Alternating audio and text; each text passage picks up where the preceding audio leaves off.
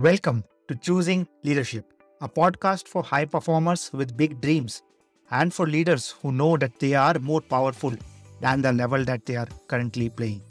I am Sumit Gupta, your host and the founder CEO of the Deploy Yourself School of Leadership.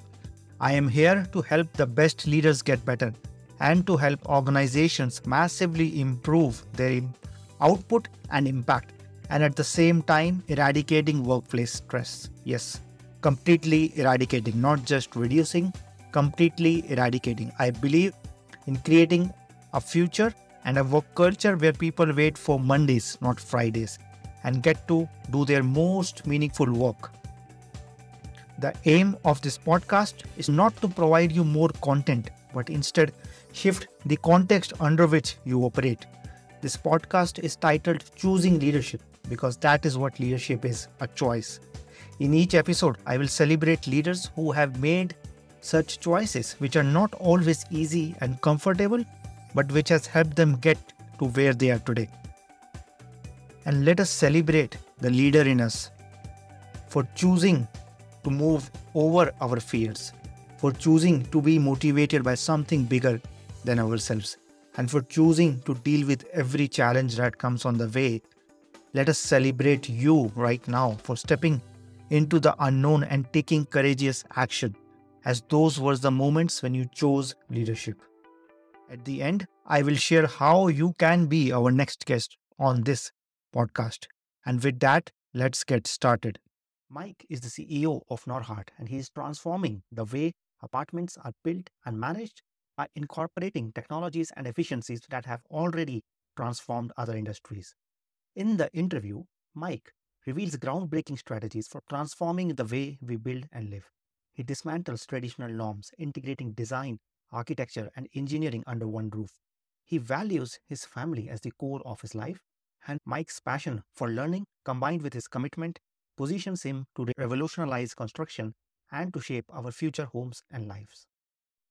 Welcome, Mike, to the Choosing Leadership podcast. Hey, thanks for having me. I'm excited to be here. It's a pleasure to have you here with me today. And I can't take my eyes off the wonderful office behind you. But why don't you start by sharing a little bit about who you are and what do you do? Yeah, so I'm Mike and I'm the CEO of Norhart. We design, build, and rent apartments, but we're really focused on driving down the cost of construction. We're already achieving about a 20% reduction in cost. We believe that over time we can achieve a 50% reduction. But imagine what that means. Someday your rent could be half, or your mortgage mm. payment could be half. And that's what we're really trying to solve is to solve the housing affordability crisis that we at least see here in the United States and I know in other parts of the world. Yeah, yeah, indeed. I think that must be some quite some innovative stuff yeah, it's there's a there's so much to it. It's a whole yeah. If you look at the world of construction versus other industries, for example, uh, manufacturing has improved labor productivity by 760% over the past 60 years. Hmm. Agriculture has improved it by 1500%. But the world of construction has done virtually nothing. It's remained at simply 10%, which is terrible, right? So, at its core, all we're doing is we're applying the technologies and techniques of these other industries into the world mm. of construction. Yeah, yeah. And before we go into that, can you share a bit of your backstory and how you got into where you're today? Yeah, my parents originally started the business very small at the time. In fact, at one point we lost everything, and my dad was even kidnapped in Peru. Pretty crazy. But we clawed our way out of that. And I remember growing up, going on site and building these buildings with my parents. And eventually I went off to college. It was pretty small, but I went off to college and I wanted nothing to do with the family business. My dad wanted me to join it. And I really wrestled with that because I didn't want people to think it was given to me. So I struggled with my own ego, but eventually got past that, realizing that deep down, I wanted to make some kind of meaningful, positive impact on the world. And I realized we could take this small business and grow it into something that could have that kind of impact.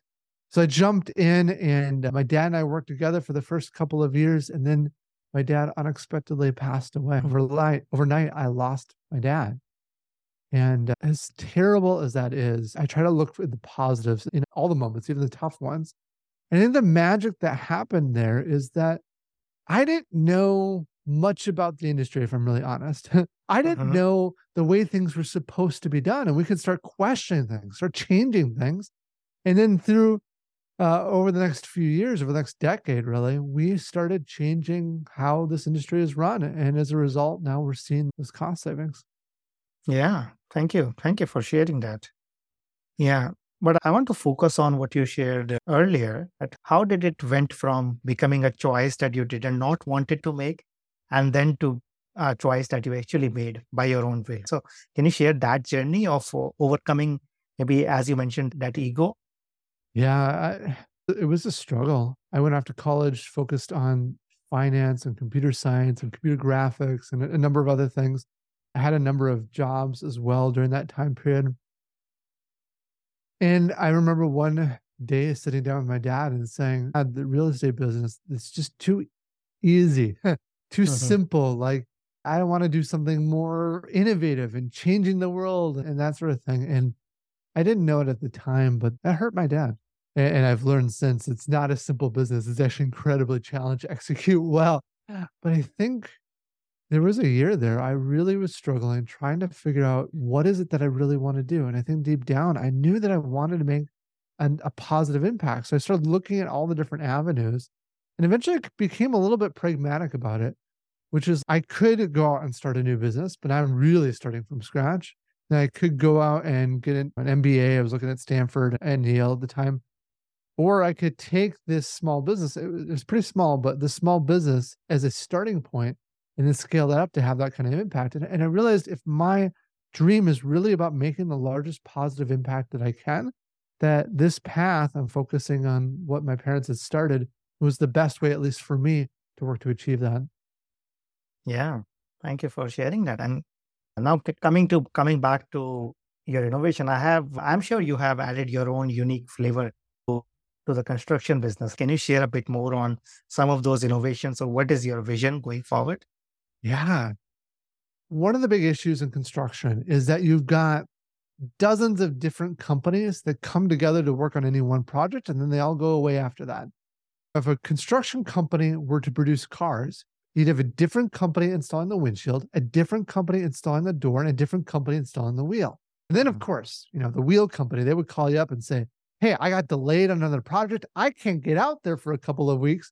You'd be shut down, which is terrible. And when they did come out, they would be irate because they could only work on one car at a time. They want an entire floor of cars to work on. And so, one of the first things we did was bring all that work in house, which is a huge challenge. But after we ach- achieve that vertical integration, now we can start applying techniques you really don't see in construction. One of those techniques is the assembly line. So simple, Mm. right? but it revolutionized manufacturing. But how the heck can you take a building and drive it down a line? You can't, it's too large. But what you can do is you, instead of driving the product down the line, you can take the person and move them through the building. So Mhm. right now, every five hours, each team shifts through the building by one unit, or more or less one unit. And if you look at the end of our building, every five hours, we have another brand new apartment unit being completed. So you can look Mm. at one of our larger buildings, and on one end, it's literally dirt. There is no foundation. On the other end, we have fully complete apartment units. And just that one technique can drive a project that might be 15 months down to nine months. Yeah, absolutely. Thank you for uh, sharing that. Uh, but I want to add this to what you shared earlier, right? You're stepping into your father's shoes and now you're trying to do something innovative.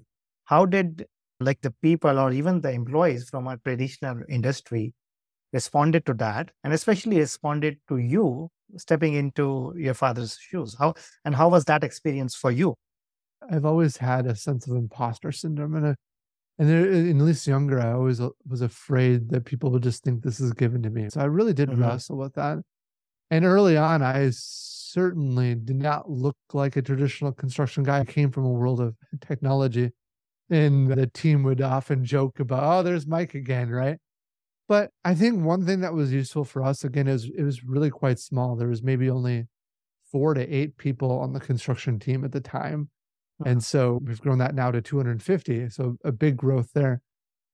But because it was small, we could grow the right team that Mhm. felt right for who we were and the culture we were creating. We didn't always get that. I think the number one biggest and most important lesson that I've ever learned is that you need to hire the best people. And before learning that lesson, the team was never quite right. People, there's always frustration. We were always butting heads and different things. And looking back, it was primarily because I was just hiring anyone who will do the work. And in the world of construction, that's how people feel they have to, because there's not a lot of construction workers in the United States.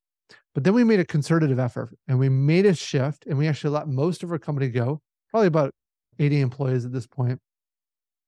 And then we hired on 14 recruiters, 14, which is huge for the staff we had. And we really focused on finding the world's best.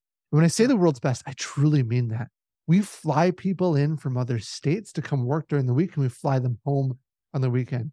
Another example one of our employees in 2007, Steve Jobs announces the iPhone. Steve Jobs walks off stage, and our employee walks on that same stage following Steve Jobs' presentation. It's that kind of caliber of person. And once you do that, the game changes. They unlock Mm. doors, they make things possible that you didn't know were even possible. And that's Yeah. honestly, that's how we ultimately solve that is bringing on amazing people. And now coming to work is freaking awesome because the people are so good. Yeah, I can imagine. And what kind of leader do you need to be to bring and then manage all of these people together as a team? Yeah, I think that's a great question. There's so much to that. One is a tenacity and energy, a drive, because people will only ever put in 90% of what you put in. so make sure Mhm. you're really driven and showing that. Uh, a willingness to get into the weeds and help pe- people solve problems, not blame people for those problems. I think another one is transparency. We do a lot to build a culture, and a piece of that culture is being honest with where we're at. It's not always perfect. So we do surveys every six months. We share those results with the whole company, but also I share my personal results to the whole company. In fact, that's what they see first. And starting last year, we started putting those results, the good, the bad, and the ugly, up on our website. You can actually go read Hmm. the gnarly stuff that our own employees have to say about us, as well as the good stuff. And I think that is also critical so that we can humbly say, this is where we're at, this is where we want to be. And here's the things that I'm doing to change. And there's some magic in it too. Because if you try to pretend to be better than you are, the people around you that know you're not become cynical. But Hmm. if you're honest with who you are, those same people become they have they give you grace and they actually help you try to solve those issues alongside you. So I think those are some of the things that you have to do as a leader to attract the world's best. Yeah, thank you for sharing that. I think transparency and then brutal authenticity and honesty, right? That's what you're referring to. It makes Yeah. people see you as an equal rather than somebody on a pedestal. Uh, so thank you for yeah, thank you for sharing that. Now you very rightly said that, that the housing market or the construction industry is primed for innovation, right? So can you share what is your vision? What do you see the future of uh, how we live or how we build, uh, and what role do you want to play in that? Yeah, we want to transform this space. Mm, One, there's so much that we're working on in this. One example is in design and architecture. In the world of construction, uh, des- architecture and engineering firms are typically separate companies again. And what are they optimizing for? They're optimizing for the fastest set of plans that meet code and won't fall down. but that is not necessarily the optimal design for buildings. And so we have a whole team now that are devoted on like doing dissertations on like Hmm. exactly the right coil steel and exactly how to shape this to optimize for the lowest cost while producing the highest quality. So that's a piece of it. Then we've got uh, so we spent a lot of time designing the buildings, but I think what needs to be done and where we're headed is our team is working on building out the software infrastructure to design buildings. So they're designing the system that designs buildings. They're not designing them directly. They're designing out things like kits of parts and like components that come together for buildings. And the next iteration that we're also currently working on is building out the manufacturing capabilities to build Uh-huh. buildings. And so there's different companies that do full volumetric construction. I don't know if that's actually the most optimal. We're looking at a variety of different things here, but basically automating more of that construction after you've simplified and, auto- and improved the design phase of it.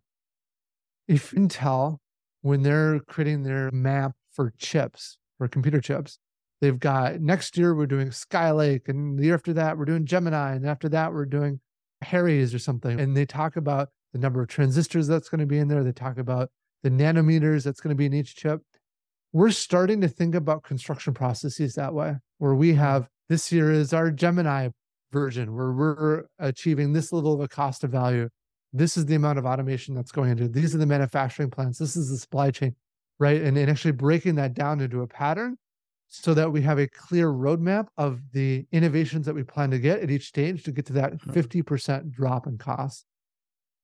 Yeah. and how else will life change for the homeowner or somebody like looking to move cities and getting a new place? So you mentioned the reduction in cost, but how else do you think life will change for people looking to get into new homes in the future? Yeah. So the other side of it is the experience that residents have. So there are technologies, things like smart home tech that gets exciting. Imagine your whole room space connected. There are reasons that doesn't work entirely well because a light switch is a very easy to use feature, but the areas that I think are being successful are just removing pain points out of your life. It's the little things. It's the having to sign up for internet and now you don't have to do that. It's having all of your bills in one place and not having your utility bills all be separate, just have one clean bill. It's having personal services at your door. So, dog walking services, personal masseuse, maybe Right. exercise facility, but then you have exercise trainers and classes on site as another thing we're exploring. Just trying any anything that we can do to make your life just a little bit easier. Those are the things that we're working on from a consumer standpoint. And then also just design. Uh, so we've got people that have worked for major companies like Apple and Tesla and what have you, uh, are rethinking the design of buildings, right? Can we build and design a building like Tesla designs a car or Apple designs an iPhone? And so uh, Mm, our latest projects, I'd say, is a, huge step in that direction. But some of the new stuff that we're working on behind the scenes is another leap forward. Wow. And I think that's a very refreshing to hear, right? Yeah. And what kind of challenges do you think that will present for you, right? Both outside in the wider ecosystem, but also inside your own organization. So ideas are simple, but execution is really hard. Right? Elon Musk talks about how it's hard to produce a car, but it is 10 to 100 to 1,000 times harder to produce the factory that builds the car. And that is hands down, I would say, the number one challenge is building out the flywheel, the team, the infrastructure that people are moving effectively and producing at scale. So that is the hardest thing to solve for. Other issues, this is a more recent one, but the rise of inflation has thus impacted interest rates, which as a result have reduced loan proceeds. So banks used to offer, so if you have a $100 million building, they might offer $75 million in a lending. Today, they're offering 50 or 55. And so for us, our costs were maybe 75 or 80 million, but now, and most of the project could be funded by that bank loan. Now it's not the case. Now we've got tens of millions of dollars for each building that we have to fund in new ways. And Mhm. so it's just, it's not a major issue because it's solvable, but it's just interesting because it's another thing that hits us in the gut that we now Yeah. need to find a solution for. Yeah. Yeah. And within the organization, what kind of leadership team or what kind of thinking or mindset do you think that uh, you need to create this change in the because we're talking long term, right? This is not Yeah. something which is going to happen in a few years. You're probably thinking decades ahead into the future. Yeah. Yeah. So again, the first step there is the caliber of the team. I can't stress that enough. You can create a strategy, you can create a, I don't know, infrastructure and a plan. But if you don't have mm-hmm. the best of the best people, it's almost for nothing, especially at the level that we're trying to change stuff. So, the one little tidbit, one thing that we do on a regular basis is we stole this from Netflix. It's called the Keeper Test. But basically, if we review all of our staff on a regular basis, the manager should ask himself the following question If a particular employee were to quit, how hard would they fight to change the mind of the employee? And if the answer is they would fight tooth and nail to keep them, then awesome, they're the right person. But if it's anything shy of that, then they may not be the right person. Not because they're a bad person, but again, we just need such a high caliber person to solve these problems. And so we're always doing that. And that's it's a scary thing, but it's also a empowering thing. As a result, the, the talent density or the quality of the team keeps getting better. So I think that's the number one thing I think about. But as far as the team, once you have that, then it's about alignment. So yeah. it's okay, what is our end goal? One of our big goals right now is to drive down that cost of construction. Then we just break that into sub subcomponents. So we have things like the supply chain and materials is one component of that.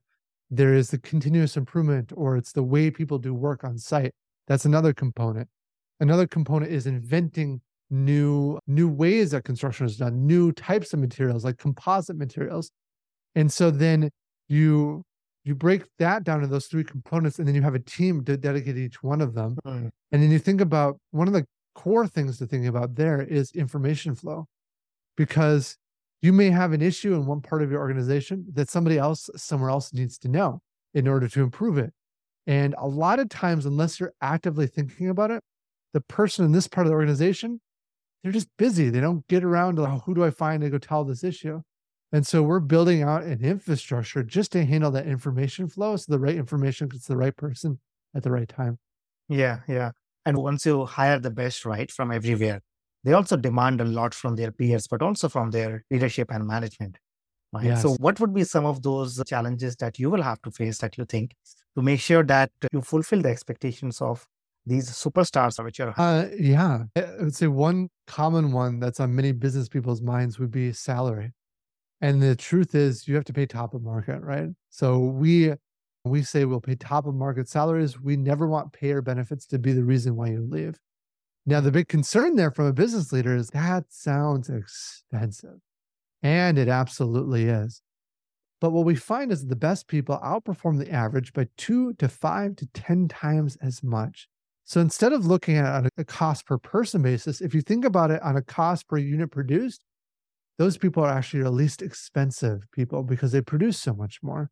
So that's one common thing that doesn't keep people, but it's just like a prerequisite. I think in order to really keep people, a couple things have to happen. One is you need a compelling vision. Mm. So, what problem are you trying to solve? What world impact does it have? Because people at this level, they also want to make a world changing kind of impact. Unless you've got that well nailed down, you know what that is, it's going to be hard for people to jump on board with you. Another part of that is you, as the leader, you've got to be the most passionate, energetic about it, right? You've got to have so much energy to it that it convinces the people around you that they're excited to be a part of it. The other part of it is the culture, the environment, the team. Hmm. A players will not stick around with you if they're sitting around with a bunch of B and C players. And so you've got to have a team of A players. You've got to be weeding out the A minuses, the B pluses. They've got to go so that you've got just an incredible team where they feel like the peers around them are as good or better than them. So they feel challenged to be better. People often join an organization because of what they know of it or their reputation or maybe the charisma of the leader. But they leave because the interaction with their manager and their coworkers, maybe the leader as well. And so you've got to get that component right mm. uh, as well. Yeah. And I think one thing which I want to acknowledge you for is as I listen to you, if I do not know that uh, like you run a construction company, I don't think I could ever guess that by the mm. nature of our conversation. So I want to acknowledge you for what you are doing uh, because at least in the construction space, that's very new. And you're giving examples of Tesla, of Netflix, of Apple, and I think you have something amazing that will maybe take fruit in the future. So that's that's wonderful. That's a such a delight and a refreshing thing to hear. Thank you for that. I do appreciate that. Yeah, yeah. But if we separate the work part of you, mm-hmm. what other aspects of life pulls you towards them or what completes you? Yeah. The big other component to my life is my family. So I have an amazing, incredibly understanding wife. I couldn't do what I do without that level of understanding I get from her. And then I have two great kids, a three and a five year old, both Mhm. girls. They're so much fun. And I think what I have learned, if I if my relationships with my family aren't right, I am almost worthless at work. It's really hard to work at the level you need to do in order to be successful at work. So it's critical that's in a good place. And so there's certain things that I do. I know I have to in order to keep that right. And one is just coming home, making sure I'm home in time for dinner and putting the kids to bed. I can go back to work after that, but those two things are really critical. And just spending quality time with them. Another thing that this was an accident, but it's been really powerful is there's been a little bit of an overlap between my kids and my work. And it's actually allowed me to duplicate some efforts. And my daughter really wanted to start a YouTube channel. And boy, over and over again, I was like, no, I don't believe you. It's a lot of work. That sounds terrible. And eventually she just wore me down. I said, okay, fine. We'll start recording a video. So we started putting videos up on YouTube. And uh, that's really started to have some momentum. And we were still fairly small, but I'm seeing the exponential growth curve starting to happen. Mm. And uh, that's become a powerful thing because it bleeds over into work and building a brand, building uh, know and trust with an audience. And it's become something really fun that my daughter and I get to do, and both my daughters and I get to do every week that they really look forward to. So that's been a fun overlap between the two. Yeah. And I can assume that must be very gratifying for you. Yeah. Oh my. Yeah. It's, they're so excited. Yeah. It's so much fun. Yeah. Yeah. And I loved what you shared earlier also. Just keep coming back home. I think that's such a simple thing and so easy to ignore. You read all like leadership books and one phrase, just show up, keep showing up. But what you said is just keep coming back home. And I think it's just such a wonderful message that we need to hear that if you can't be for your children or if you can't be like a good father or a good husband, I think leadership is maybe we can be a little bit hypocritical at times as leaders. So thank you for adding that. Yeah. I love it. Yeah. Thank you. Yeah. If you were to have anybody as a dinner guest, who would you like that person to be? Man, I've gotten to meet so many cool people. I have not yet met Elon Musk. I think Mhm. that would be a blast. But it- I think maybe even more than just Elon Musk, I think it'd be really fun to meet some of his key lieutenants or the people in his organization that made the Tesla Gigafactory a reality. Because as I think forward, I see Norhart is creating the Norhart Gigafactories for construction. And that may not be factories, it may be on site, but just that way of thinking. Oh man, I would so enjoy having conversations with those people. Oh, I love that. I love that you not just mentioned Elon Musk, but also the top people under him. And I think that's so easy to ignore and give all the credit to one person. But it's really a team which is delivering whatever that Tesla or SpaceX is delivering. So thank you for And if they're listening right now, come work for me. Uh, Elon's great, but let's come do some cool stuff over here. Joking. No, I love your ambition, love your humility. And also you're trying to do that in a very traditional industry. Yeah. yeah. What else? So apart from family, is there anything else that that you that you do, especially when it comes to dealing with pressure, dealing with overwhelm? How do you make sure that you are in the right space to lead Mm. and to even be with your family? Yeah. So I learned early on in life that the time spent sleeping is well worth it because you're way more effective during the day. So I always make sure that I get the right amount of sleep. Exercise is really critical. So I do a 15 mile run every Sunday and three additional exercises throughout the week. Education is really important. I think the best leaders in the world have a breadth of knowledge and can bring things together from a lot of disparate places. And so I spend about, it sounds extreme, but it's true, about 20 hours a week in education. Now, how do you do that? You do it during by listening to podcasts and books during your run and exercise. You do it during the car ride, and I do it as I'm drifting off to sleep. Those are the pre- Mm. three main areas. And so that's a really key aspect. And then I think having that kind of base routine for me, as long as I got those core things set and I'm doing them right, I can live a pretty stable, like mental level, even if I have tough times at work. And then on On a fun aside, if I, the thing I enjoy doing for fun is studying quantum mechanics and physics and mathematics. Sometimes I dive into that just for the fun of it. Yeah, and I love your focus on education, right? Because it's uh, people don't think that, but the most successful people are the like the most successful athletes are the one who practice the practice the most, right? Yeah, So exactly. yeah, yeah. But now 250 people, right? So just leading the organization itself is a full time job. So when you say education, can you elaborate on what is it that keeps you engaged? Is it the technical side of things? Is it the latest innovation? Or is it more about how do you grow? How do you manage your team? How do you lead? How does that play out?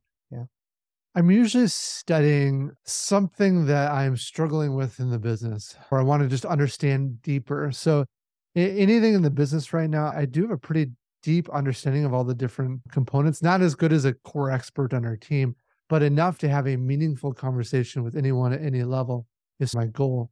So, recently it's been since we're doing the YouTube stuff, building an audience there, I've been studying that recently. At a managerial level, one of the things I found really useful recently was multipliers. It's a book, fantastic. It's about how to get, how to structure things that you're actually getting the best out of people. Because if you're just telling people what to do, you're only getting one level of work. But if you capture their heart, their energy, their passion, you're getting so much more. And the key there is understanding what their genius is and shaping the role and putting them in exactly the right spot that matches that nuance of their genius. And what I'm learning about just in practice is that genius really is nuanced. You might think that someone's a marketer, oh, they're marketing, it's great. No, this might this guy might be really passionate about the statistics behind marketing, and this guy might be passionate about the this strategy of how to coordinate different parts of marketing. And if you don't get that quite right, you're only operating at half the level that you could be. Yeah, so those are some of the things that I'm studying recently. Yeah. Yeah. And that's a wonderful book, I guess, by Liz Wiseman, right? yeah, yep. Yeah. Yeah. That's a wonderful book. And the way your eyes lit up and you became animated while describing it, I think it shows that how like really deeply passionate you are about learning, growing, and then implementing it. Yeah, Yeah. exactly. If you just read something to read something, but you're not internalizing and primarily changing your habits and behaviors, Mm. education's worthless. Yeah. Yeah. And I'm sure we can continue talking like forever, but we also have to wrap this up.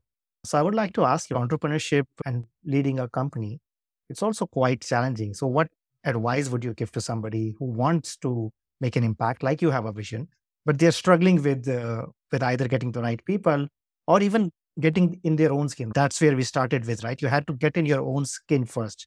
So what advice would you give to somebody who has a big vision, but they're not really like making progress? Yeah, I think there's this misconception that the most successful people have just got it figured out. They were just born with something that they knew how to do stuff better, what have you. The reality is, and I met a lot, I mean, I met billionaires, I've met just incredible people that have changed this world. And virtually everyone I meet with has a bit of imposter syndrome. Mm. It's, I don't know if I can do this. I don't know if I can do that next level, right? This like mindset that we have. And what's interesting is when we start off life, we're terrible at everything we do. We're, we can't walk, we can't talk, we can't add, we can't do anything. Yeah. But why, as we get older, do we start to think when we start something new that we have to be good at it? And what I've learned really deeply is to be very comfortable in being uncomfortable. Because when you do something new, you're, you're terrible at it. When we started the YouTube channel, our first episode had, I don't know, 10 views or something. Like that's Yeah. Okay. That's how it starts. Do you think you get to million views on day one? Heck no. It's through lots of little improvements. And so just being willing to be okay with that and not concerned to what other people are thinking is really the name of the game in my world. I'm a part of a lot of like masterminds with some of the best people in the world at a particular niche. Virtually every mastermind that's the best in the world, they will have a coach in that group that's specifically devoted to mindset. Because guess what? All of us struggle with that. All of us struggle with not believing that we're good enough. And so just remember that, and that's okay. And you'll be way better off.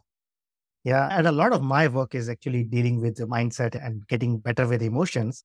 And Yeah. you are exactly right. The best leaders or the most high performing people are the probably the ones who have the biggest imposter syndrome or are dealing with fear or anxiety but they don't let it stop them or they don't let it disempower them it's the difference is do you let it stop you or do you like just become good at it you embrace it as a part of you and you also see that as a signal that you're doing something bigger than what your current capacity and that, that's such a wonderful definition of uh, like what leadership is or what growth is so thank you for sharing that. Yeah, and, you hit uh, the nail on the head. It's exactly yeah. right. Yeah. And before we end, right? And if anybody who is listening to this and who wants to reach out to you, find out more about you, what is the best way for them to do? So? Yeah, you can visit our website, norhart.com. That's N O R H A R T.com. And one fun thing we have on there, if you click on shows, is our new podcast called Zero to unicorn. It's about the journey of small business growing to much larger. And we're actually now just recording season two. And one of the, the new people I met recently was the originator and executive producer of Batman. He made Batman come to life. And to give you some sense of the tenacity and energy you have to make something like that possible, he spent 10 years hearing no from people before he was able mm. to make it a reality. Yeah, thank you. Thank you for that. I think that's also another thing, right? That the best leaders surround themselves with those who inspire them mm-hmm. and whom they can be inspired by. But thank you for sharing that. I will make sure that I include those links with the show notes. And as we end, I would like to wish you all the best in this journey of surprises, but also of so much excitement as is visible on your face, in your like whole body. It is clearly visible. Yeah, thank you so much for having me. This is great. Absolutely, it was a pleasure. That's it for this episode of Choosing Leadership with Sumit Gupta. I choose leadership every time I record this podcast, and I invite you to do the same. I invite you to design a life of joy, meaning, pride, and satisfaction, not just for yourself, but for everybody around you. If you got something out of this episode, would you share this episode on social media? And if you know somebody who would be a great guest, can you tag them on social media to let them know about the show? And if you are a leader who wants to acknowledge how far you have come and have big dreams for the future, please reach out to me to be a guest on this podcast. And I love seeing your posts and guest suggestions. This is what I do most naturally to lovingly and gently provoke you to help you see your own light to help you see what you are already capable of. To make sure you don't miss any episodes, go ahead and subscribe. Your thumbs up, ratings, and reviews go a long way to help promote the show, and it means a lot to me and my team. If you want to know more, go to deployyourself.com and subscribe to my newsletter or follow me on LinkedIn. I want to thank everyone who contributed to making this show a reality and I want to thank you for listening. Always remember that you are enough, you are loved, and you matter. This is Sumit. Until next time, keep choosing leadership.